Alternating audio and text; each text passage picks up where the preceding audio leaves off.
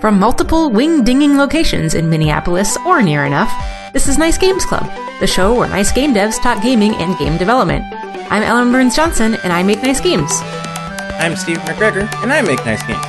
And I'm Arthur Croy. I too make nice games. For this week's episode, our topics are fonts and jank. And so, if everyone is ready, let's start. Jank. The way you read jank was great. I'm really, Wow, I'm excited for both. Jank. Like Mhm. there was a little bit of jank in your voice when you said it. That's beautiful. I'm getting a closer on. I'm getting a clearer understanding now. Since it must be, I must be channeling jank. well, good, good. I'm glad one of us has. Yeah. uh, this- I'm, I'm, I'm um, nervous and excited for that conversation when we get to it. um, well, this is the first roundtable from us of 2021. Welcome to the new year. Um, though we've been in this year for three months now. it's March. Uh, it's crazy. Yeah. Yeah, I know. it's wild. How it Um, been? it's been this is the 13th month of March. Oh, yeah, that's kind of how it feels. Like, Mm. wait, Yep. it's March Yep. again. It, this, Yeah. Is it the same March as Mhm. before? Oh. yeah, we had we had we had cold March and we had holiday March. hmm We had Thanksgiving March, um, and now it's just March second March now. I guess is Yeah. what's coming up. New March. Uh, well, at coming up for us. March March 2.0. plus. Yeah. Yes. Ah, wild. So yeah, it's good to be back doing podcast stuff again. Um, Yeah. but what else? What have you been doing with your Februarys and stuff other than Robossing? Because we have a whole episode where we talked about that. Yeah, we're done talking about that forever. Sure. yep, yep. Um, yeah, I, I've actually bought a bunch of random things. Um, Mhm. Chinese New Year was um last uh, month, or I guess for us it's still this month. This is the last day of February for us, but this will be out in March. Mhm. Um, and so like I get I get a really significant bonus from work um that time, and I've been using that bonus to buy random things. I bought a new monitor. I have new headphones that I'm listening to this um us recording this through it now. Uh, what else? I bought a whole bunch of other stuff. Can't think of it at the moment. But Mhm. oh, I got a I got an eye mask for sleeping. Nice. Oh, you, you were saying you were going to do that. Yeah, yeah, it's been kind of weird because like while I'm sleeping, I sleep on my side, and I think I like shove the eye mask into my eye, which is it's not, Not not, a very comfortable sleeping So mi- environment. Mixed result. Yeah. um, so I'm still working with that, but like I I'm um interested in it, you know, helping me sleep better because I have a hard time sleeping in. The, the I I think I'm more sensitive to the transition between night and day Mhm. than most people are. Um, so I figured that this eye mask thing would help me. Um, I, I don't know that it has yet because every time I've used it, I've woken up at a time I normally have. It might just be my internal clock just makes me wake up and not the daylight like I thought it was. So Yeah. it, it would, it's valuable to have spent 30 bucks to know that. As someone with the exact opposite problem, that I have no internal Yeah. chronometer whatsoever, like it's interesting to Mhm. hear you describe what is something I can never have as a problem. yeah. Yeah, Like, but then I d- hear darn it I and my hear you routine. describing right. Well, no, I, and then I hear you describing like sleeping for like 12 hours and I'm like, "Wow, that's so amazing. I wish I could do that." if I stay up Yeah. super late, I just get 5 hours of sleep and that's just how I have to live in the world. hmm um yeah, it's it's something else. Oh, that's great. Well, I also But- bought but that's been my um, something to make me feel better in February, which is I bought a Mhm. new MIDI keyboard, which I'd been meaning to do for a little bit, a little while. Um, it's I'll put a link to it in the show notes because I, I recommend it if someone wants to get into music at a low price, like a high quality little device. Um, when when I was younger, I I, I recorded a lot of instruments and, and had a whole like audio setup and a bunch of gear, but I didn't use it a lot because it wasn't like my main thing, and so it didn't get a lot of use. It was just sort of like because it took a lot to set up, and um and then when I went to just using a little USB MIDI keyboard for everything, uh, I started writing a lot more music. And um, I, I just got an upgraded version of that model. It's like $120. It's really cool. I'll put a link to that. And the reason I did it was because um, a friend of the show and previous guest Chell Wong um, has a thing that uh, she does every year where she recruits a bunch of people for uh, to write a song in the month of February for uh, it's like a game jam but for pieces of music and lots of game composers are part of it and then releases it as a uh, a charity album for AbleGamers. And so I decided to volunteer to to submit something this year um, because I needed kind of an excuse to make some music, and it seemed like a cool, fun cause. And so I I did that, and that's that. Uh, it, it is the last day of February, and so uh, it's not out yet. Um, and I think it will be out sometime in March. I'll have, I might have the details for the the show notes, but I'm really pleased with what I ended up with. Which usually when I write music, I do it very quickly, and it's good enough. And I'm like this one I was able to sit with and spend some more time with, and I had like a bigger concept for it, and um, I'm pretty happy. It's a new kind of thing for me. I'll maybe we'll do a clip of it uh, in the show notes for people to listen to. But because it's going on this album, if you want to hear the whole thing, you should buy that album, and we'll try to have those details if they're available when we publish this thing. Yeah, Ellen, cool. Ellen, did you buy anything? Did I buy? I'm sure I did. What did I buy? I bought bought some stuff off thredUP, did some retail online retail therapy, Mm-hmm. um, and bought some books. Bought some Ooh. fiction books, sci-fi. Um, Steven, I think it's Bruce or Brust. I can't remember how to pronounce it, but he's actually a Saint. He's actually lives in St. Paul. He's a Minnesotan author Hmm. of like sci-fi slash slash fantasy stuff. So, um, I had one of those moments like I remembered there was a book that I found on a shelf, and I remember what it looked like, but I couldn't remember what it was called, and I couldn't remember who had wrote it. And so I Googled it and I Googled it and my Google foo came through and I was able to track it down. So I bought the first like nine books in the series. Dang. Um, nice. well, I found a cool online used bookstore. I don't, I like buying used things um, because I don't like generating waste. Um, Mhm. So like I buy most of my clothes used. I, I try to buy used books when I can because I like paper Mhm. I like reading things on paper instead of Yeah. reading things on a screen. yeah. But I also don't like, you know, why why make new things when there are plenty of good usable used things out there? Mhm. Um, so I found a really good deal and got like ten books for twenty bucks or something like that. It's nice. So I'm pumped. That's great. And finding the time to read it all Yes. is the, is the next challenge. When they, oh, I'll make the time. It'll get back to what Stephen was saying. You stay up late and then you wake up at the same time. So Yeah. if uh if our next recording session I'm looking particularly tired, then you know why. well, uh, speaking of books, my topic for today was supposed to be, or originally planned to be, a, a book review. Um, we established that as a format on the show, and I was going to do a book review of a new uh, book from Jason Schreier, who is um, an investigative reporter. He worked for Kotaku for a long time. He's at Bloomberg now. Um, he wrote a book uh, that I always recommend to people called Blood, Sweat, and Pixels. Um, that had a lot of original reporting and talked about uh, the development of, of of games. Great story about Stardew Valley in particular in there is really good. Lots of really great stories. And his follow up is called Press Reset, and it's about uh, sort of the opposite of that when things go wrong, when studios close, and and and sort of restarting and rebuilding, and how that industry works. And it's less about development and more about the um, and ground level. So from the developer perspective, Mhm. um, and um, and because Nice Games Club has been around a little while, we're on a couple of press lists. Um, and so I got an early copy of this book, and I've been reading it, and I'm really enjoying it. But it doesn't come out till May, I think. Maybe I'll, I'll we'll put a link so people can kind of check it out. Um, and so I I'm instead of talking about it now, I'm going to wait until a little closer to release. Uh, there's no embargo as far as I know, but I figure it'll be more relevant once people are maybe can maybe get it in their hands or get it in their hands shortly. Um, but I've been really I've been enjoying it. So I, I'm now that we are on, uh, we can get uh, books early. Maybe we can start um, doing more regular advanced book reviews on the show. That would be kind of fun. Ooh. uh, but my topic for today is not that. Uh, I uh, called an audible. I'm going to talk about fonts because I love fonts, you guys, so much. I love them so much. So I'm going to talk about them for a little while until you make me It's stop. related to books. Yeah, related to books.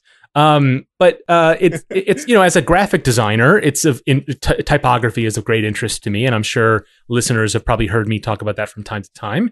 And um, I wanted to talk a little bit about the history of like typesetting, and just to give a little bit of a background because some of it's really fascinating from a technical side. But I also want to talk about how you use typefaces and fonts in your expression because when we were doing Roboston, a lot of the materials that we needed to make um, required a lot of layout, a text layout, and um, and and that got really got me thinking about how you do that to express um, a notion, not just about like, am I going to use a modern font or an old fashioned font or something like that? I think that's a pretty basic idea, but also like uh, density on a page and how something flows and like a lot of those things and and what they and the sort of like language that we use um, and how we interact with fonts and where that where those things come from. Where does that you know why do we associate um, like a clean modern like a Helvetica with both the New York subway and with government services. Like why do we make that association? Like and there's a lot of really histor- interesting historical mm. elements. And then as artists do we leverage those connections in order to express what we want to express? Or do we try to form new connections? And and how, what what's the task of that? Um, so i want to get into a little bit and hear about your guys' thoughts on stuff like that. But i want to talk a little bit about history as this sort of thing.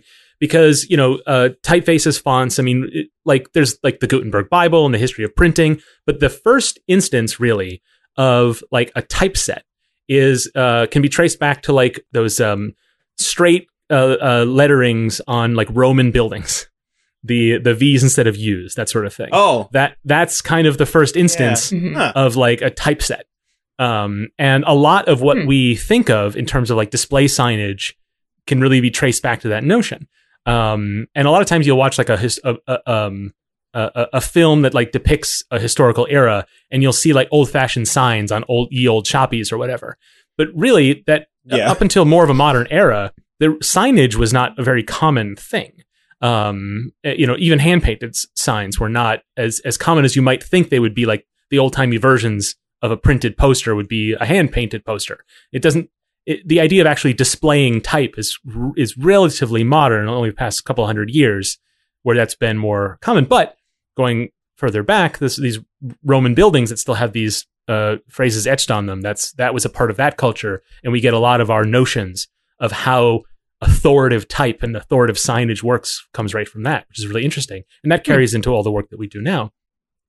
Um, and what it also tells you is that like what up until recently, a lot of the way that fonts and typefaces looked come from the tools that were used to create them. So the reason they're V's and not U's is because you, you could chisel them easier, you know?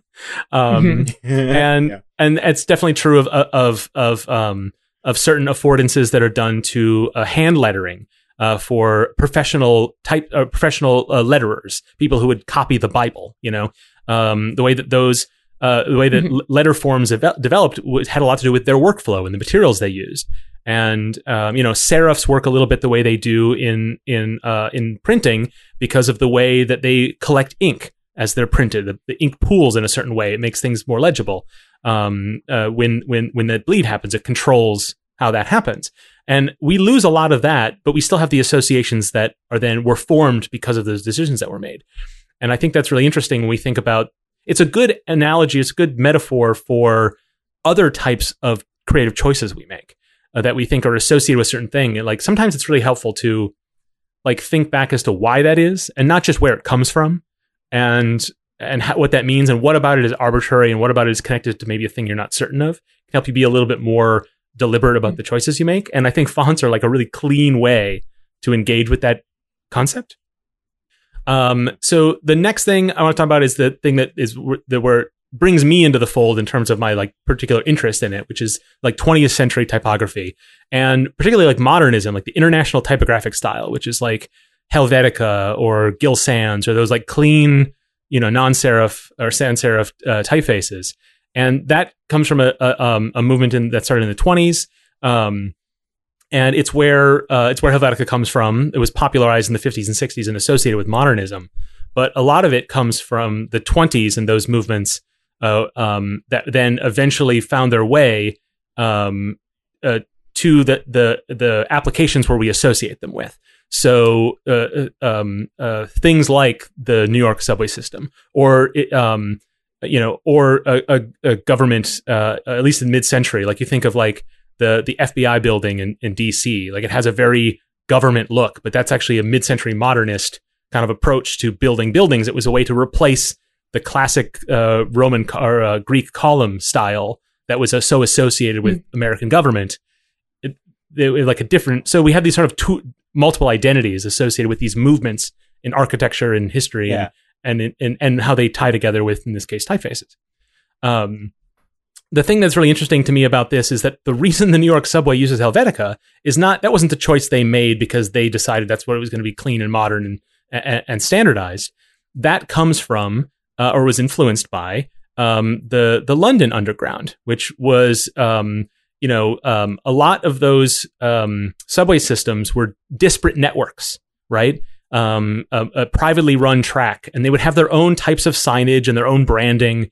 And the London Underground, uh, uh, uh when it was starting to put all this together, um, wanted to have uh, uh, to specifically against that kind of confusion wanted to have a standard system because other cities like New York in particular had lo- lots of, you know, confusing signage and different maps and all that stuff. And so part of that, the simple clean look right. of that modernist style evoked that as an ideology. And so they they they actually uh, commissioned a font uh, called Johnston um, that is still used uh, by the London Underground today, and that established that look for that kind of system, like that clean modernist style. Mm-hmm. Whereas like the the Paris Metro its original signage is this ornate Victorian kind of look. And even today, its identity is kind of mixed in. It doesn't have the same kind of modernist look that that like New York or, or London does in those systems. But we associate like subway systems, and certainly I do because the game I'm making that that uses a lot of subway iconography is very tied to that look, and that just comes from these sort of interesting associations. Um, and it makes me think about a lot about design as ideology.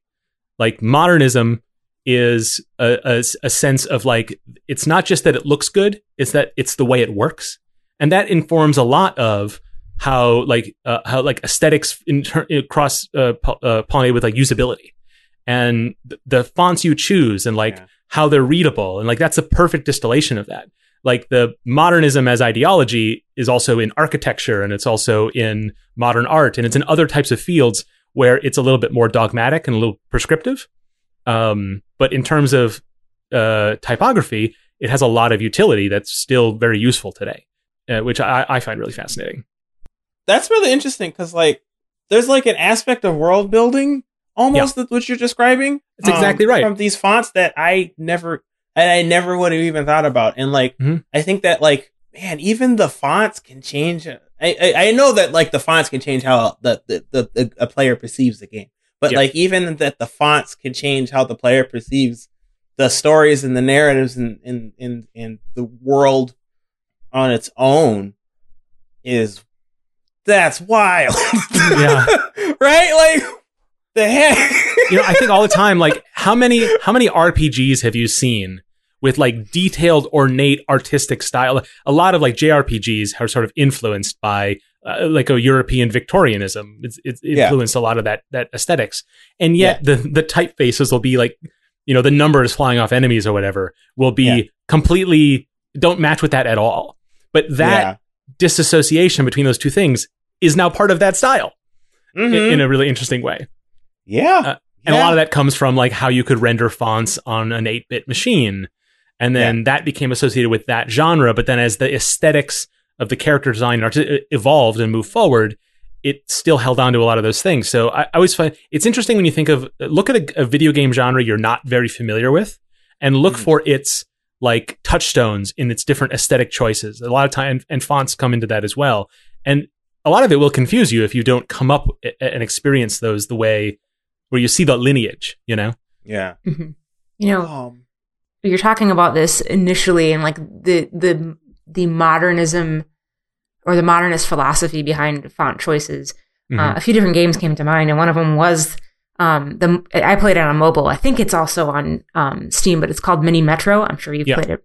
Um, I, have, I have opinions on that game. Yes, you do. I'm sure, yeah. but um, only I'm only bringing it up for the fonts. Mm-hmm. Yeah, um, and it did see it did really like capture. I think they really tried to capture not just the aesthetic, like the font choices Mhm. of um familiar like metro systems, but also just like the way that they use the lines and everything like that. Yeah. Um, and a couple other games that came to mind, not because they made necessarily similar choices, but the fonts were impactful. Um, Night in the Woods, like Mhm. the way that the characters, I mean, so much of the story, the story is prime in that game, right? And so much of the story is conveyed via dialogue. Yeah. And the, the like the letters that appear in the dialogue bubbles are different colors and they're a little wiggly, they move a little bit and Yeah. they're like approachable and personal and they don't feel like perfectly they don't feel chiseled, they feel scribbled. Um Yes. it makes it very like relatable.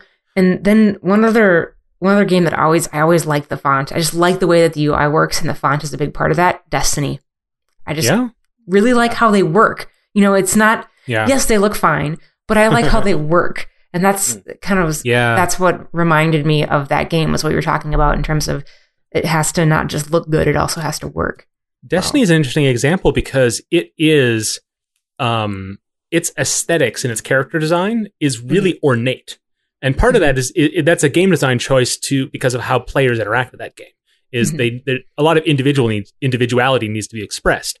And so clean simple lines is not good for character design in that game. And so they formed a lot around expression and and um and that that's a, that ornate aesthetic, which is a, a, a- as a sci-fi thing is interesting. But then yeah, their typography is very airy, right? And very and very clean and has space, and their layouts are Mhm. really interesting. And the combination of those two things says something about the story they tell. Um, I'm not, I don't like Destiny that much, but I think that's a re- really good creative use of existing aesthetics in a way that um, it, seems like it shouldn't work if you if you tell someone that's how it works, but like it does feel like a whole piece, and I really Mhm. like that about it. Huh? Yeah, and now now that I'm thinking about it, I, I guess this isn't exactly related. It's related to games, but not quite that. But like I read a Mhm. lot of web comics, Yeah. and one of the web comics that I read, like they they were originally comics, and then they've been posted as like free web comics. That's I guess that's why I'm reading them now. But um, um, what what what what's interesting is like um, the the the author will go into detail on why he made like some of the font choices and like like the, how he did all of, like the, the the like the bubble line of the bubble tails and things like that. There's like a Mhm. whole thing that comic book creators like you know go in and think about and stuff like that. And uh, and and and I didn't really think about this before, but like a lot of the comic books that I read have different fonts and like the and have uh, different characters will speak with different fonts, and those Yes. fonts will give you a an impression on how this character is speaking. And it's not just like this character is speaking in all caps, so they're yelling at you. It's like you know, it's like some some of the some of the fonts are like um I guess like you were like Ellen how you were describing that in the woods, like some of them feel like they're sketched oh Mhm. sketched or Mhm. like and, and but like with some other with some other web comics the, the the lines are clean and things like that. Yeah. Um some character like some one of the comics I read has robots in it and like the robots will be in a very uh um you'd see it on um Visual Studio Code or something this kind of font, you know. Uh-huh. and it's like that yeah like that that is it it, it it it adds some it adds some character to your game um Mhm. in a way that um i i appreciate it but i didn't like really really really think about very hard like i know that i'm doing that in in rhythm rumble like we have to, we have a few different fonts and stuff and a lot of the fonts are like um I don't, how, I don't know how I would describe the fonts, but they're like futuristic looking. Because Sure. a lot of the aesthetics that we picked for the game originally were kind of based off of EDM sort of stuff. Mm-hmm. It fe- and so it was supposed to feel a little bit more futuristic But like we've since added a bunch more musical um, genres and things like that. But we, generally speaking, we still use those fonts. Um, and so like the game still kind of has a more uh, techno vibe, I think, as a result of Yeah. Which is interesting because Rhythm Rumble does feel like a game that would be really well suited towards using that that language Mhm. to to differentiate between characters because those touchstones are so specific because of the Right. different genres of music that that game represents. Um, Yeah. You know, finding a perfect pairing is you know you have like I mean, the metal won't be that hard, you know. Right. Um, yeah. um, but you know, your example about web, web comics, uh, um, one of the more famous examples of this kind of technique is like in in like Marvel comics, where Mhm. um, it's uh, uh, standard comic lettering is all caps, and I always Yeah. found that really interesting. Uh, at least on in Marvel anyway, um, is is interesting because it means that like expressing an all caps sentiment needs to use a different language, like a like boldface or Mhm. outlined or things like that. Yeah. And um, like a character like Thor speaks in kind of a more scripty kind of uh, face, and that's been true, I Mhm. think, since the character was introduced. And it kind of it implies an accent, right? Like, Yeah. in in a way. Um, and one and one of the things like the uh, when Marvel relaunched its its um its line in 2000 ish or whatever, uh, uh, their ultimate line, which is like rebooting all their comics, but uh, but leaving their old comics to keep publishing. Those characters all spoke with a sentence case, so so with lowercase letters where where necessary, and they ch- Hmm. all all their comics worked that way. And then later, when they when they had when they'd have crossover uh, between those two universes, they would remain the people from the that that universe would speak with that with the same uh, sentence case, where the people from the original Marvel universe would speak in all caps. oh. And so that was a clue to the reader where that character came from. You know, you Yeah. could tell us you could tell a story about someone in the wrong universe, and that would be a clue. You know, like the first time they speak or something. Um, and so th- there's cool. there's lots of mechanical uses for these kinds of things that that can be a little winky.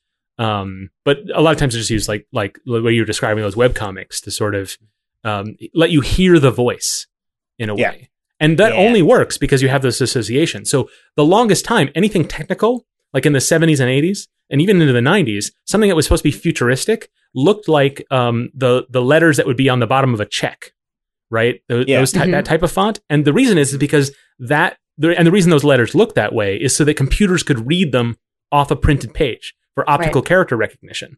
Th- They're not, and and yet uh, for the longest time they were used to show computery things, like on a computer screen. Or, Mhm. or or in a title sequence, but the reason that font looks like that way is is because that's to be printed on paper.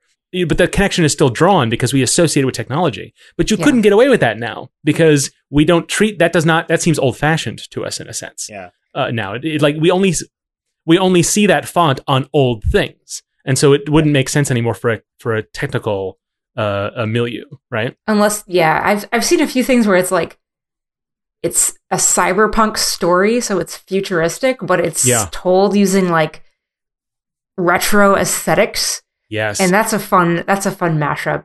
It's yeah, like, our history is rich enough now that we can we can do that kind of thing. We can tell an old fashioned futuristic story or the the the future as if the, what the 80s thought the future was like. You know, exactly. uh, you see Yeah. tube televisions used for that purpose, right? Right. Where you'll see like you'll see something that is meant to be retro futuristic, and you'll see tube TVs. And this is essentially steampunk was the first time we were able to do this as a culture. But now we have more more m- things now because we've been imagining the future for long enough, and uh, those things have been outdated more than once that we can now mix together these things in a way that gives us more more chances to tell interesting kind of weird perspective stories and and have those little signposts uh, that do that.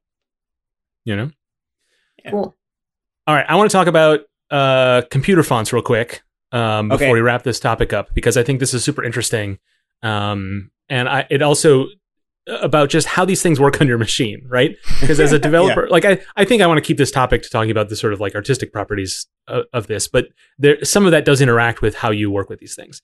And um, c- computer fonts originally were made for printers um, like vector fonts. Um, you had um, you know you had like dot matrix printers that could print uh, uh, characters with uh, with like a, a crude pixel grid on a on a piece of paper, and that was interesting. But prior to that, when you printed something from a computer, it used an automatic typewriter. You know, you had a a, a, a, a, a little typewriter ball would print it onto a page, even though the computer told it what to say. So you didn't have any options. So it was a big deal when you could have printers that could print, um, you know, vector fonts at any size. Um, and so you would install the font on your printer and that limited like the types of fonts you had because you you you license them individually in a way that you don't really these days. It's much more even if you're a designer, you tend to kind of work with what you got. Um, Yeah. and occasionally you'll, you'll get something because there are a lot of options, right? Mhm. Um, I mean, if you're working in like commercial print or you're working in, in other industries, you do tend to license fonts more often. But it used to be you had to license them. And so they'd be on the printer you bought and then you can get pa- packs on top of it. But um, as is the case today, Adobe is the company that led the way on this uh, through a format called PostScript. And this is actually a Turing complete programming language, weirdly, but it des- it'll describe uh, the uh, uh, vector shapes of a font, and then the the the printer will then print it at any size.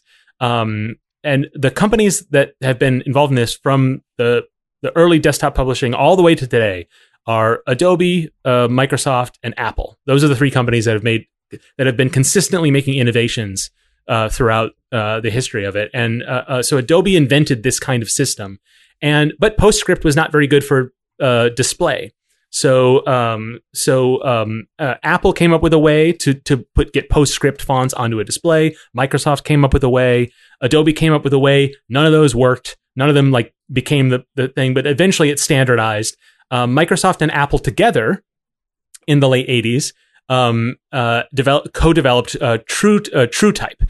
So you'll see TTF as a font format. That's TrueType, and that's one of the earliest collaborations between Microsoft and Apple. Um, and it was a competitor to PostScript. Um, but as is often the case, like it, uh, even though it was better and it was also usable for display, there just weren't enough fonts in it. And so it wasn't until the next decade in the 90s when Microsoft and Adobe combined those two formats into OpenType. So you'll see OTF is the current format. That was in the mid 90s, and that is the that is now a standard. It's been it's a it's a public it's an open source standard, and um, all the big tech companies will then contribute to it. And so things like uh, variable type fonts or um, uh, like ligatures and hinting and all the things that font, modern fonts have, they get added to the standard over time. So it's an interesting case of like how recent the history of this is and how completely like there hasn't been a lot of competition. It's these three companies pawing at the same idea and then Mm. sta- and then agreeing on it eventually, Yeah. um, which is sort of interesting. And Yeah. uh, and a lot of that uh, ultimately is um, uh, influenced even more. So PostScript turned into uh, PDFs. So a PDF is uses the exact same technology. Um, an Adobe Illustrator file, which is the standard for vector uh, cr- uh, art across the whole world, that comes from this technology, and so it, it is how we expressed uh, these things at different sizes. And so, I find that super fascinating. That like a lot of these things like get used for other things, and that's one of the things that's interesting about typefaces that they are a technical expression of an artistic idea, and um, it's it's not just in their expression, but in their in the um, the technology that over time used to create it. So just like with the you know the uh, uh, signage on a Roman building, um, like the way that those letter forms looked were dependent on the tools that made them. A lot of font technology works the way it does for that reason. Uh, variable fonts, where you can the user can change how thick or thin they are, is a newer standard for OpenType, but it Mm. the workflow for you for for artists is not very established. And there's something about light, regular, and bold, like categories of of font weight that makes sense to a user. And so variable fonts uh, still have had a hard time getting any kind of traction amongst users. And so you find a lot of times these technologies will interact with how people how people the language of art that people have. Like if you have a font that can change thickness down to the minuscule amount, what value is that to you? But is the only reason it doesn't seem that valuable is because we don't have a history of creating things that way. Hmm. You know, like what if how thick something was uh, it coordinated with how loud it sounded when you said it? But that's not really how it works. Uh, very heavy, uh, heavy weighted bold fonts used as display on like a, a, a magazine print ad or the header of a of a website, they don't feel like someone's yelling. It's not the language Yeah. you use for that. But in a comic book word balloon, they would. Right. Um, so I I find that so like the language of it is relatively limited, but its applications are so vast. Mhm. Um, and the technologies that we have to express that are still being developed, even though it's Yeah. a relatively simple system ultimately. You know? Well, it's one of those things where if you have a simple rule set, but a wide possibility of applications, like, I mean, there are 12 notes in the Western, like in the music scale, right? Yeah, Still making yeah, new music. Mm-hmm. Still, you know, and it kind of reminds me of that from a philo- philosophical perspective. But I'm never. I'm gonna look at signs differently from now on, and probably games too. That's a good analogy with music because microtonal music has been around for a long, long time, but it has not taken. It still is an exception to what we normally do because the language, the momentum, the language of those twelve notes is so strong. Mhm.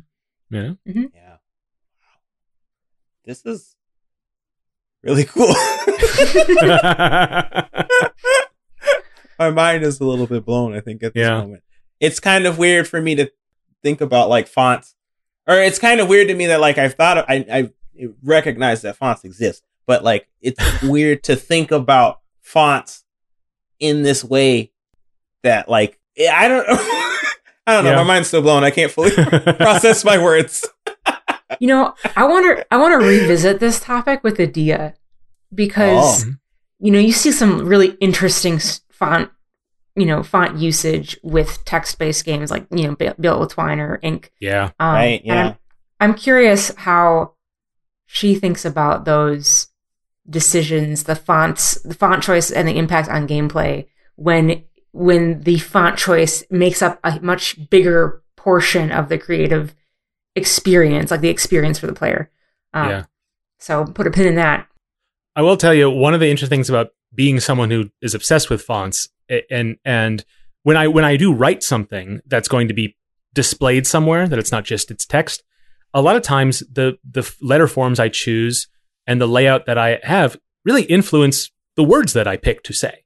Um, in a way that I think is not really talked about enough. Um, Interesting. and I, I uh, that's I think that's something that would be worth talking to Adia about and to a lot of people about like how the the medium influences the message, right? And how sometimes it's subconscious. We don't always recognize that that's the case. But yeah, we should be revisiting this topic for a hundred reasons. Um, for and certainly things like you know how do you get fonts in your game? How do you license fonts? Some of the technical stuff that we didn't have time for this time. But like uh, you know raster fonts and just all sorts of it's it's so and the tools available to us and the tools we don't have, and maybe that's the reason why we don't have a wide enough expression that we could. And I don't know. It's all super fascinating. Yeah. So let, sure. thank you for letting me uh, yammer on for a little bit about it. It's it's worth it was worth it.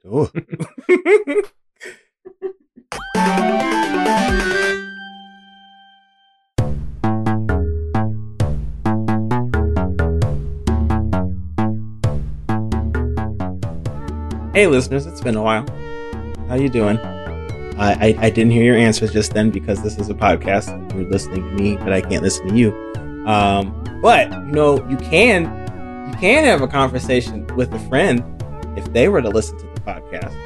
Um, so you can send it to um, to another to, to somebody you know, somebody you care about, somebody who you cherish and want to um, share the nice games club love uh.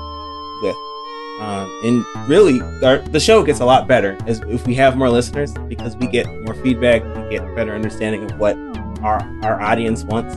We can provide that content for you, um, and you can form your own nice games club with this content. Um, so you can send you can send it to a friend through email, on Discord, on Twitter, on Facebook, any of the social media things. Um, we'd really appreciate it because know the more of the more of us, uh, the more of us listening to us, the better we get. Yep, those are that's a phrase.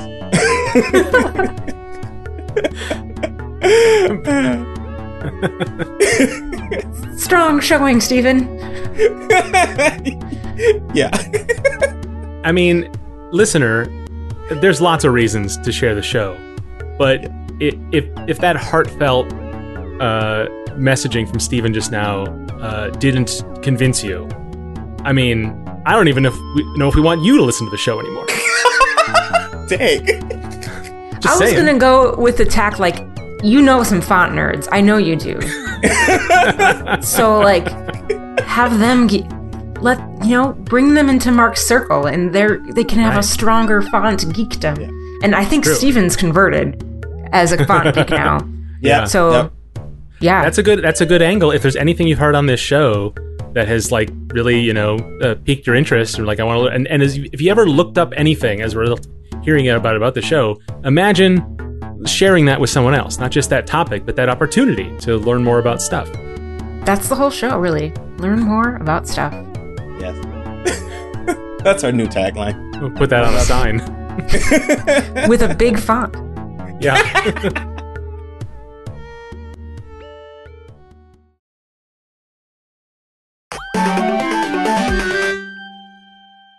It has been a while since we've done one of these, hasn't it? yeah. Yeah, I can tell. has. Oof. I'm sorry. It's tried. okay. I couldn't have done any better.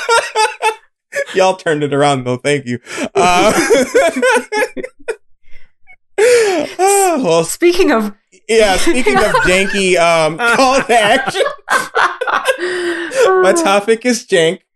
Um, what a word! This, yeah, Mhm. This is pretty good. Um, there's a little bit of jank in the in the in the recording, just a little, just because Yeah. you know it's been And, a little bit. and Steven is here to convince you that that's a good thing.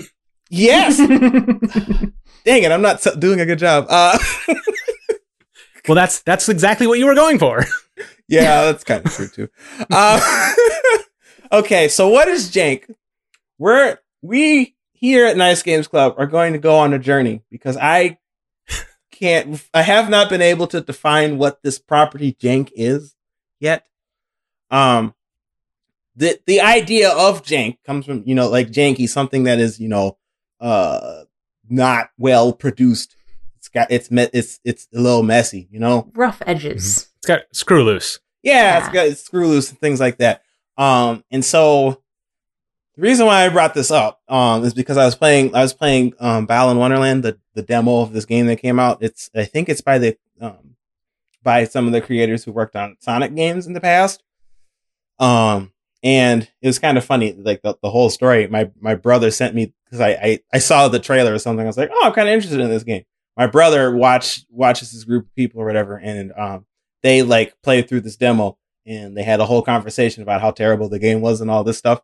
Um, my brother sent it to me and I watched this thing and I was like, huh, I'm curious about this. And Charles was like, no. Charles was like, what's wrong with you? So I downloaded the demo and immediately played him. I, ta- I, I tagged it. Um, I tagged my brother and I was like, hey, I'm playing this game. You better watch it. Um, and as I was playing, I was like, oh, this game's pretty cool. Um, and my brother was not surprised at all. Um, because and the the reason he said it is because it it because the game was a little janky. Um, and then I was like, what? I, I immediately agreed with him because the like sometimes I am into some games that are just like weird or not quite right or something. Yeah. Um, and so like I, I, I immediately agreed with him, but then I, I uh, had a hard time understanding or trying to express what a, a game with jank has in it. Right. As a virtue. Yeah, as as a virtue, yes, one that Mhm. like where, where it works for it. So like I think I think when when okay when I use the term jank, I do not I am not talking about games like Skyrim where you know there was that bug in the beginning where like if you got hit with the Giant's club or whatever you went skyrocketing into the air. That's funny, but it's it's like a but it's Find not YouTube clip. yeah, we got to find that. That's a good point. Um, it, that's funny, but that's not really. Um, that's like a that's like glitchy, and and it's it's it's and it's not even an exploit. It's like an unintended. Um, I don't know. It's like an unintended like funny game glitch thing. That's not quite what I'm talking about. I'm talking about. I'm kind of talking about games that like the the the game design itself is a little janky. Yeah. Not the not the game itself. Oh, that's actually interesting. We we've talked about this a little bit leading up because you've been asking us like I want to I need to get my thesis of jank in order so we can Yeah. get this on the show. Right. The Jank Manifesto. Yeah. And I- and either I wasn't listening or I hadn't heard it yet. Um, you say that it, it's a lot of it is about the design, not necessarily like the the the feel, which is how most Yes. people associate jank with, right? Yeah, exactly. So like that's and and and well, I mean, you will get a feeling of this. I don't know. It's it's like it's like a property. Okay, here, I'm going to back up because maybe it'll help if we go over some Mhm. examples. I think so. Uh-huh. If you and if you have if if either of you two have examples that that come to mind, of what I uh, what all of this mess that I'm throwing at you that I don't know makes sense or not, please please speak up. Yeah. um, So okay, I played Balan Wonderworld. The way that this game works, it's a 3D platformer. It's kind of like um, it's a little bit like Spyro. Um, Mhm. I was playing it with yeah some friends, and somebody brought it up that it was like it was like Spyro. Um, but you kind of you, you you know you just run around. The only the only two actions really you, the only two actions you can really do in the game is run and jump, and literally all of the face buttons Mhm. and the triggers on the controller do jump. Like that is literally Huh. the only action you have. I, I That- found that that's that's an interesting design choice. I wonder how It- intentional that is. I thought the same thing, and my brother was looking at me when I was like, "Oh, this is interesting." He was like, "What is wrong with you?" Uh, um, so so I mean, and, and so that's part of the reason why I wanted to play it. But like, what I think was interesting for me about it is that what happens is like you can you you you pick up costumes, and that costumes manipu- that costume manipulates your jump, Mhm. um, so that you do different things. Like there's a there's a jump. Uh, you get a costume where like when you jump, you do like a Crash Bandicoot spin is at the Yeah. same time, and so you can like break through some blocks and stuff like that. but it's always that one button. Yeah, yeah. It's always it, it's always yeah, but the only thing you can still do is jump. So like your spin is always or your spin is combined with the jump. Right? You Um, can't not do it. Exactly, yeah. Um and then um there's another costume where like you like when you're holding one any of these jump buttons, you like stretch up so you can Mhm. grab collectibles while you're, you know, stretched up like that. Mhm. Um, and so like I, I think for me, the reason why I was interested in in this game in particular is because I was really curious to see what kind of things they could do with like these different costumes and stuff, and like how the level design and the game design would work to you know make an interesting game. Um, yeah. Well, a little bit of it sounds like Mario Odyssey, where there's these little subsections where you get a suit or you or not you uh, um possess one of the creatures, and then Yeah. you deal with that level with the language of that, and a lot of it is the buttons are the same or whatever. Um, Yeah. It is. It is kind of like that. I I did misspoke, misspeak a little bit in that like Mhm. there is the option to switch costumes, which is a button. So that is Oh, a third okay. action. Oh, Um, okay. yeah. So I lied. so it's kind of Mega Man then, a little bit. yeah, yeah, yeah. Mm-hmm. Um, but what? Uh, additionally, what else was like really weird about this game is that like as you're running around in this world, like the world kind of like bends. It looks like okay, so you know, like if you were a, a huge being, um, and you were Mhm. on the globe, it, w- you could see the globe bending. Right. Um, It's like a the glo- subtle Animal Crossing effect. E- uh, kind of. It's like when you like when you're on this platform and the area around you is flat, but like all the areas, like after a certain distance away from you, bend as though you were like in an Animal Crossing effect sort of thing. hmm Um, and I found that to be super weird, but also interesting. And so I kept Yeah. like so that that was also part of the reason why I kept playing. And then additionally, some of the like as you're running around in this thing, like some characters would just like be like dancing for no reason. Yeah. I don't know. They would just be doing some dancing, and as as as you approach, like if you get close to them, they just like disappear. I can relate to that. yeah, That's what I do when I'm dancing and some person comes up to me. I'm out of there. fair enough. Um, yeah, they just like fade from existence. If you walk away from them, they come back, like Yeah. fade back into existence and do their dancing thing. Um, I don't know. It was just really weird, a little trippy. I don't know. I'm looking at this trailer now. And Yeah. uh, okay, two thoughts. One is it reminded me immediately of Nights into Dreams, yeah, that was my yeah. Um, mhm. which is a game I really liked as a kid, but as Yeah. I got older and wiser, I realized was an aesthetic mess. Yeah, that's what I'm that's what I'm seeing here. Yep. Um, but there's a, Tracks. I, I think what I'm seeing in it, and this is the trailer, right? And so this is their best put foot forward. But I'm Mm-hmm. Seeing a lot of a lot of choices being made, but not a lot of direction in its styling Yeah. and and look and like. Mhm. And so I wonder how that must extend to the design i- i- as well. Yeah, yeah, yeah. Okay, that's kind of sounds like what you're talking. What I'm talking about. Yes, Ellen. I'm gonna I'm gonna put on put on my Ellen cape here and start drilling down into what actually what jank really is. We're gonna get to the crux of jank. Evildoers beware, Ellen and her cake. I'm leaning in. I'm leaning into the microphone here. You need to see the stance that Ellen is is uh you know posing right now. It's get ready. I'm a little scared. If I were a lawyer, which I am not, I would, this is the stance I would use when I'm cross-examining the witness. yeah, yeah. Um, if I were a lawyer and I were dressed like I am right now, there's a reason I'm not a lawyer. Okay. Um, Sorry, I'm late. I just came from fixing my motorcycle, but I'm a bad girl of video game debates. yeah. yeah. Um, but I get the job done. Uh, so it, it- the way that you're talking about jank to me, Steven, feels Yeah. like there's like an element of rough edgedness, but it's delightful and therefore was either mm-hmm. either achieved accidentally or left in on purpose. So, like, the intent behind the roughness doesn't matter. What matters is that there's a little bit of like a rough edge to some some elements of the design, and Yeah. that roughness itself is an element of joy in the game. yeah. So I started. yeah. Okay. Yep. All right, I'm glad that resonates with you because I want to run a couple examples by you and some Okay. counter examples because counter examples are a great way to test the definition. Yeah. So, yeah, okay. So you said glitches aren't the same thing as jank, bugs aren't the same thing as jank. Yeah. Um, and that made me think about like Goat Simulator. Okay. Mhm. That to me, that feels like a game where there's some jank. Like there's some Yeah. weird stuff that happens with the physics Yeah. in that game, Yeah. and it adds to the experience in a positive way. Yep, yep. That's definitely. See, that that's really fascinating too because I definitely don't like a Goat Simulator, but yeah, Yeah. Mm-hmm. I, I I can't not Yeah. describe it as janky.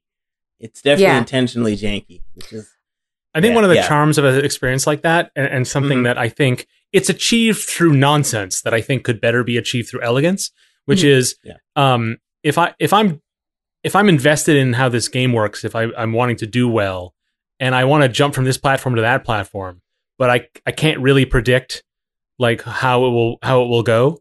Mhm. Um, I am I am freed from the obligation to care how it goes. Hmm. Right? Like Yeah. I, I'm Yeah, no longer yeah. in, I'm no longer invested in the outcome because I don't have full control over it, and so that allows me to care about other things, like Yeah. how interesting it looks or how relaxing it is for me, and I'm less invested in like did I make that jump or not. Um, Yeah. So that's the case where something like Goat Simulator like leans into that sort of thing. I don't know if that works for the examples you're talking about, though. yeah. That's a good point. Um, that's a good point. Let me give a couple more Yes, yes. Continue. because I, I think if jank is going to work as a design philosophy, yeah, because I I'm I'm I'm legitimately considering writing a talk on jank. I'm like not even joking. I think you could. But I think I think to get there, it's got to cut across genres, right? Like yeah, it's yeah, yeah. for it to, and I, but I think it can. So here, um, let me list a couple more examples of games I think have jank, and then a couple examples that don't have jank. Yes. So another ex- example of a game that I think has jank is Humans Fall Flat. I don't know if you guys Mm-hmm. Okay. have played that one. I have played that game. That Yeah. Does it have jank? He's thinking. This is what thinking sounds like. I am thinking. Well, okay, so the, the games you're describing are like weird physics jokey simulator things, right? Well, there's two examples. I'm only. I have a third. Okay, all right, that's fair. That's fair. Um, Okay. but oh, the the two you did describe are that. Um, I'm having a hard time agreeing with Human Fall Flat being Okay. Janky because actually, like a lot of the, the the mechanics of the game work together, even if everything like your your your human or whatever like like flops around and stuff and looks silly while they're moving, but everything you're doing like actually um works like as a physical property sort Yeah. of thing as Mhm. opposed to like what's that one wrestling game that I can't stand? Uh, you, it's it's got the same kind of physics thing. I can't think of what the name of it. I mean, Gang Beast. Yes, Gang Beast. That game. I don't like it. I was like, Uh, wrest- wrest- I was actually thinking about that before when you said wrestling. It didn't come to me, and I'm like, oh right, uh, one of the levels is a wrestling ring. Yeah, that's why I thought that. Um, whereas like with Gang Beast, like the the physics, I feel like are. I I think that like I think they probably all like physically make a lot of sense and stuff, but I think it's at the Yeah. detriment of the game. Mm. Um, It's all intentional, right? Yeah. It's intentional, right? In Gang Beast and Human Fall Flat, yeah. W- when you combine two game mechanics, you get a third game mechanic, right? Yeah. Like you get Mhm. and but you didn't design that game mechanic. It's the result of the two you put into the pot. So Yeah. maybe the difference is that with something like Gang Beasts or or Humans Fall Flat is that all of it is intentional and considered. Whereas Yeah. in this in this you know in, in uh, the one you were uh, citing, Yeah. it's maybe that's what you're feeling is that like this is a thing, but it doesn't seem like it was that way on purpose. Or it was done on purpose, but like in a way that doesn't make sense. I don't know. or doesn't feel know. like it makes sense. Like maybe it, it, it, yeah. it's independent of the truth of the matter, but how Yeah. it feels as you play, right? yeah. Yeah. Okay, Ellen, you haven't. Oh, go ahead. I still think ahead. we're making progress. This is Ellen's like- gonna crack this. We're, we're gonna get to the bottom of this. Yeah, we're gonna get to the it. bottom of Jank. We're gonna Yeah. do it. Um, yeah. Well, it's interesting. I mean, I'm I'm glad that I'm coming up with examples that are challenging you one way or the other because that's how we circle around. You know, that's how we tighten the spiral. Um, it's interesting. I was thinking about when I was trying to think of examples, I also tried to think of like a counter example that was somewhat similar. And Mm. Humans Fall Flat is weird because it's like a cooperative puzzle. It's a cooperative puzzle solving game, and there are Yeah. lots of single player puzzle solving games. So the the one that immediately came to mind as a game that doesn't have any jank, that's a puzzle game, is Inside.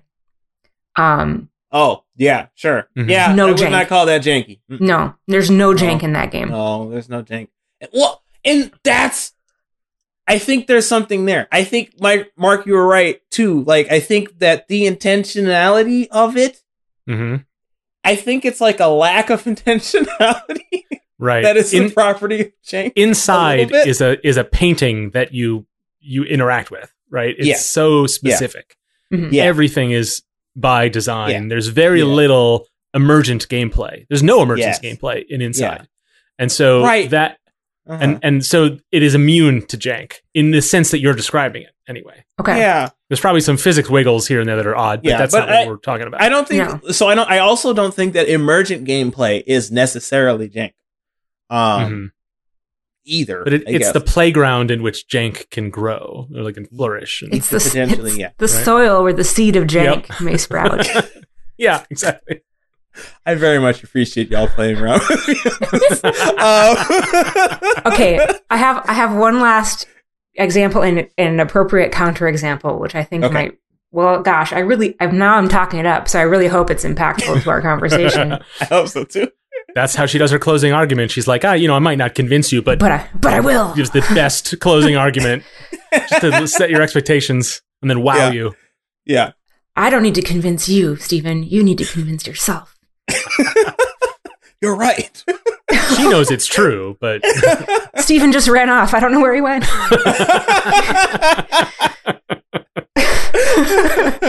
um, okay, so okay. The last two games I have are both games where you're working with a team to accomplish a goal. Yep. And the non-janky version, this is just my, this is just me tossing out ideas so that you can Yep. shoot them down in Yes, in the endeavor of getting closer to, to the definition of jank. Right. Overcooked. I don't think that has as much jank or may even not be janky at all. It might not be janky at all, especially compared to Lovers in a Dangerous Space Time. And Goodness. Okay. Lover, Lovers in a Dangerous Space Time to me is a game that has some of those rough edges, whether Yeah. they were in there purposefully or not. It, it's got some of those rough edges, like your spaceship bumps into stuff and Mhm. everyone's yelling, but it's like so joyful and hilarious that it's like not, it's, it's, it definitely feeds into the game being delightful. Overcooked, there are like, there's deliberate difficulty in that game. Yeah. But I don't think there's that sense of jank. It actually feels much more tightly tuned. But it's weird because people get angry playing Overcooked. do. I have seen it Yeah. over and over and over again. Definitely do. And even though Lovers in a Dangerous Space Time isn't as tight, like the environments aren't as tightly tuned, I've never mm-hmm. seen anyone get angry playing that game. That's so that is a really interesting comparison because mechanically they're nearly identical. You Yeah. you move you lot of phys- similarities. every individual characters mm-hmm. physically move around a shared space at different stations and are Mhm. and and tasked with I mean in Overcooked it's more like you're operating a machine that ha- that uh, that has a set of instructions, right? Build make these Yeah. burgers. Mhm. Um, whereas Lovers in Dangerous Space Time, you you do also make decisions together about like where to go and what. So there's pro- there there's more space for discussion. Whereas in Overcooked, it's do this or you suck at it. Like, Yeah, um, yeah. so I, I wonder. So that's a difference. But I, the way you describe the feeling of it, I think you're dead on. Like, uh, uh, lovers and dangerous bumping into something doesn't feel like a mistake. The way bumping into something in Overcooked feels like a mistake Mm. uh, on the on the part of Yeah. the player. I definitely agree that Overcooked, I would I would argue, does not have jank. I'm having a hard time agreeing with Lovers in a Da- Dangerous Space Time. I I can see it having some jank. Hmm I see your point in it having some jank. Whatever that property is. Um, I, I guess I wouldn't call it super janky, but I, I, I, I think Yeah. I think there's I think it has some jank in it. I think that Yeah. a little bit, anyways. I think that I think that that's fair. Just I a, think just a that's fair. touch, pinch. Yeah, a pinch. they added the special sauce, you know. Yeah. Um, yeah. I mean, okay. So I'll, I'll, I'll, I'll, I'll um, I'll list a, an, uh, another example of a game that I think has jank because I, I feel like this game is like the epitome of jank almost. hmm Um, maybe not. I don't know. I might be talking up too much. Anyways, uh, there's this game on Xbox 360 called Bullet Witch hmm that I played. You're a witch who has the giant gun and shoots things with it, but also can cast spells. Not Bayonetta. It's not Bayonetta. Okay. No, Bayonetta is um, a good game. Bullet Witch Oh. is not. Uh oh. That being said, I did enjoy that game. I'm looking Yeah. at some screenshots of this thing. It's not. and It's yeah. it's not a good game. Um, but like, It's got some real Yeah. emo energy. but I still really enjoyed that game when I was playing it. Yeah. Even though there were i mean there were and there were a lot of parts that frustrated me too because like there I, there were a lot of things you could tell like they didn't finish and stuff like a lot of the spaces are barren but you're like Yeah. and it takes you a long time to walk through these spaces and not Mhm. shoot anything and it's like why why do i even have this gun um um but like when i mean when you're actually doing the fights and stuff and like you could like conjure up a wall so you have cover um Mhm. and then like you can also like throw out a rose and it would um, shoot out spikes in the ground and things like that. I that had it has a lot. It has a lot of jank. Okay. How about this as a this defining it in the way I'm go- about to might Yes. allow you to exclude lovers in a dangerous space time, Okay. even though Ellen and I both disagree with you. Um, Sure. That's fair. w- what if this definition is is is is like a, um it requires unfinished ideas so i'm looking at some gameplay of bullet witch and seeing Yeah. what's like what it has and what might be what you're describing as like these empty spaces and things that's missing but the mechanics are Yeah. basically there maybe that's the idea that like it's an unfinished idea and so it's got everything you need to have fun but not everything that it needs to be complete and Yeah. so and so that's fine Yeah. but it's not it's just not all the way there Yeah. like yeah. uh, yeah. Okay. That's.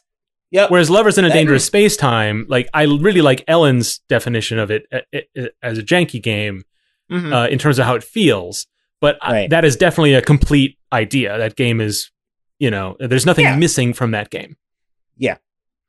yes. I agree with that. I feel like there is a is a property of unfinishedness hmm that is required in order for it to, for, at least for me, for it to feel janky. yeah Um. Ah. and that ties it back to other definitions of jank which is about like Yeah. bugs and glitches that's the Yeah. that's the that's the shared definition between those two concepts So, yeah. can I offer an analogy? Sure. Yes. So, in the definition of jank that I put forward, either now we have competing definitions of jank, competing Yeah. theories of jank. Um.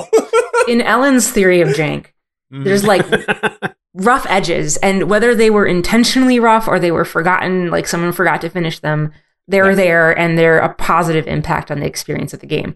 So, for the analogy, is like you buy some pre-ripped jeans, you know, like there are holes in the jeans, and there's Sure. there's some, or like they're not, they don't have a seam at the bottom, but that seam was maybe left unfinished intentionally. It's part of the whole Right. experience of the jeans.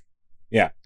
That has intentionality or it, it doesn't matter in the Ellen in the Ellen theory Oh, of I jank. Okay. It does the intentionality doesn't matter. It can Right, be. They said, "Oh, we forgot to finish these edges, but they're fine the way they are. Leave it." Yeah. Mhm. With Steven's theory of jank, someone was like, "This these jeans are perfect. Ship them." and then they get into the customer, and the customer's like, "What the heck is this in this pocket? like, did they Yeah. forget this? Yeah. It's hilarious. It's hilarious. You know, like so it wasn't intentional, but that there's still that same there's still that idea of roughness. Yeah. Or even better, it's the player cannot suss out whether it was or wasn't intentional. And that con- that confusion might be pivotal, Yeah. Hmm. right? Yeah. Like like Ellen, in your- analogy, it was like, what is this? Did they forget to sew this pocket together, or did they do it on purpose? Like yeah. you're never gonna know. You could guess, right? Yeah. Maybe that's part of it. I yes. Okay. Um yes. For sure. I think we're all in agreement, you know, Mhm. as as jank experts here in Nice Games Club. Uh, I think we're all in agreement that roughness is a is a core property of jank, right? Like Yeah, you can't yeah. just like it there has to be some and and that roughness can materialize in any form, but it, it's gotta it's gotta be a part of like the game design, I think. So like Lovers in a Dangerous, Dangerous Space Time um has that roughness in that like you know two players can bump into one another and have a little bit of conflict they'll be like why are you in my way but like it never gets to the it never is a detriment to the game it also can feel like the the, the pacing and i guess the feel of the game has that bumpiness to it that makes Mhm. it feel good Hmm. uh I guess, and I guess my argument is like there has to be a little bit of unfinished property to the, the game to the game in order for it to also feel janky. But I don't, I don't know that that's necessarily true. That is my instinct hmm as the uh, uh that is my instinct, I guess, towards this. But I don't know that that's necessarily. I don't know that that's true. Like I, I, I, I would agree that I think that Lovers in a Dangerous Space Time has a little jank. Mm-hmm. Um, maybe not as much as you two think, uh, but I mean, there's some, there's some, there's, there's, and importantly, not in the not in the um, uh, not in the way that other people might describe it, because it's not an insult Yes. to that game, which Yeah. is a very Oh, yeah. polished experience. exactly, exactly. No, yeah, yeah, that game's great. Um, but yeah, I'm gonna, I'm gonna have to do some more thinking because if I'm ever gonna write this talk, I have to actively define Yeah. what the heck this thing is. I Uh, feel like I mean as we're closing out this episode, I do feel like we're we're getting closer We are to the shores of solid ground Yeah, around jank as as a concept. Ellen's angling Yes. for you to rule in her favor. like, wouldn't you say, Steven? Wouldn't you say that Ellen was right? I agreed with a lot of your points, Ellen. yeah. Uh, I'm not ready to say you're completely right. I know you like being right, but I just want to I want to see that look of eureka on Steven's face and Yeah. hear it in his voice. when he discovered, he's like, "Oh my god, I figured it out. Ellen's right." That would be nice. I mean, we've all been there. Ah, yeah, it's, it's true. It's very true.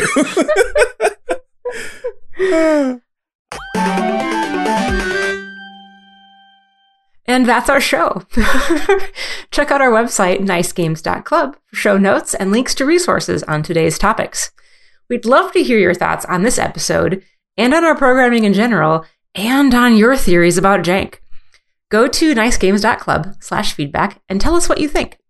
You can also get in touch with us on Twitter at Nice Games Club, where Dale tweets about game dev resources and tool recommendations by Holly Harrison or you can email us through contact at nicegames.club. Want to support the show? There are so many ways.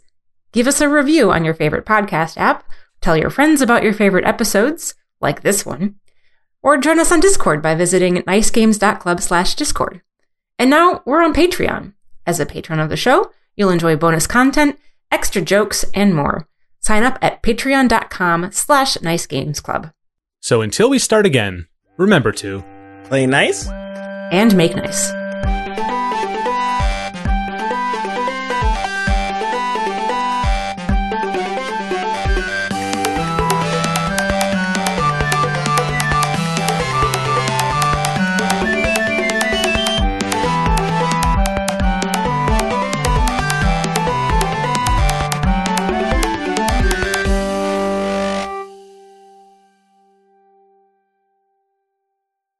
We, we can end there. I don't have anything else to say. I guess We'll we'll come back to Jank. This is not the first time we'll talk about Yeah. Jank. I'm sure Jank Part Two, the Jank connection.